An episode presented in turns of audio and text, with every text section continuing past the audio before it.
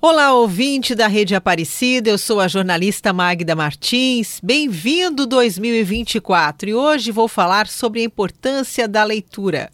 Um livro pode nos apresentar vários contextos do mundo e da vida e nos remeter a muitos lugares. Cada um deles provocam diferentes sensações, alegria, tristeza, dependendo do objetivo de cada escritor com a sua obra.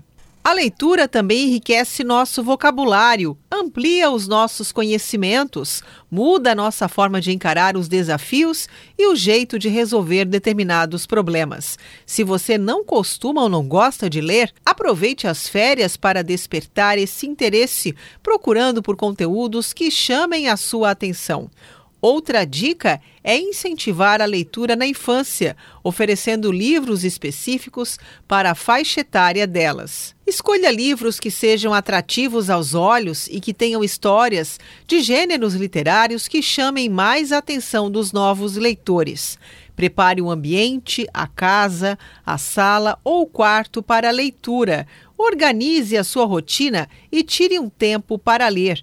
Isso vai fazer muita diferença no seu dia a dia. O Pra Você Mulher de hoje vai ficando por aqui. Gostou das dicas? Se quiser saber mais, pode me seguir no Instagram, arroba programa de Mulher para Mulher. Até a próxima semana. Magda Martins para a Rede Aparecida de Rádio.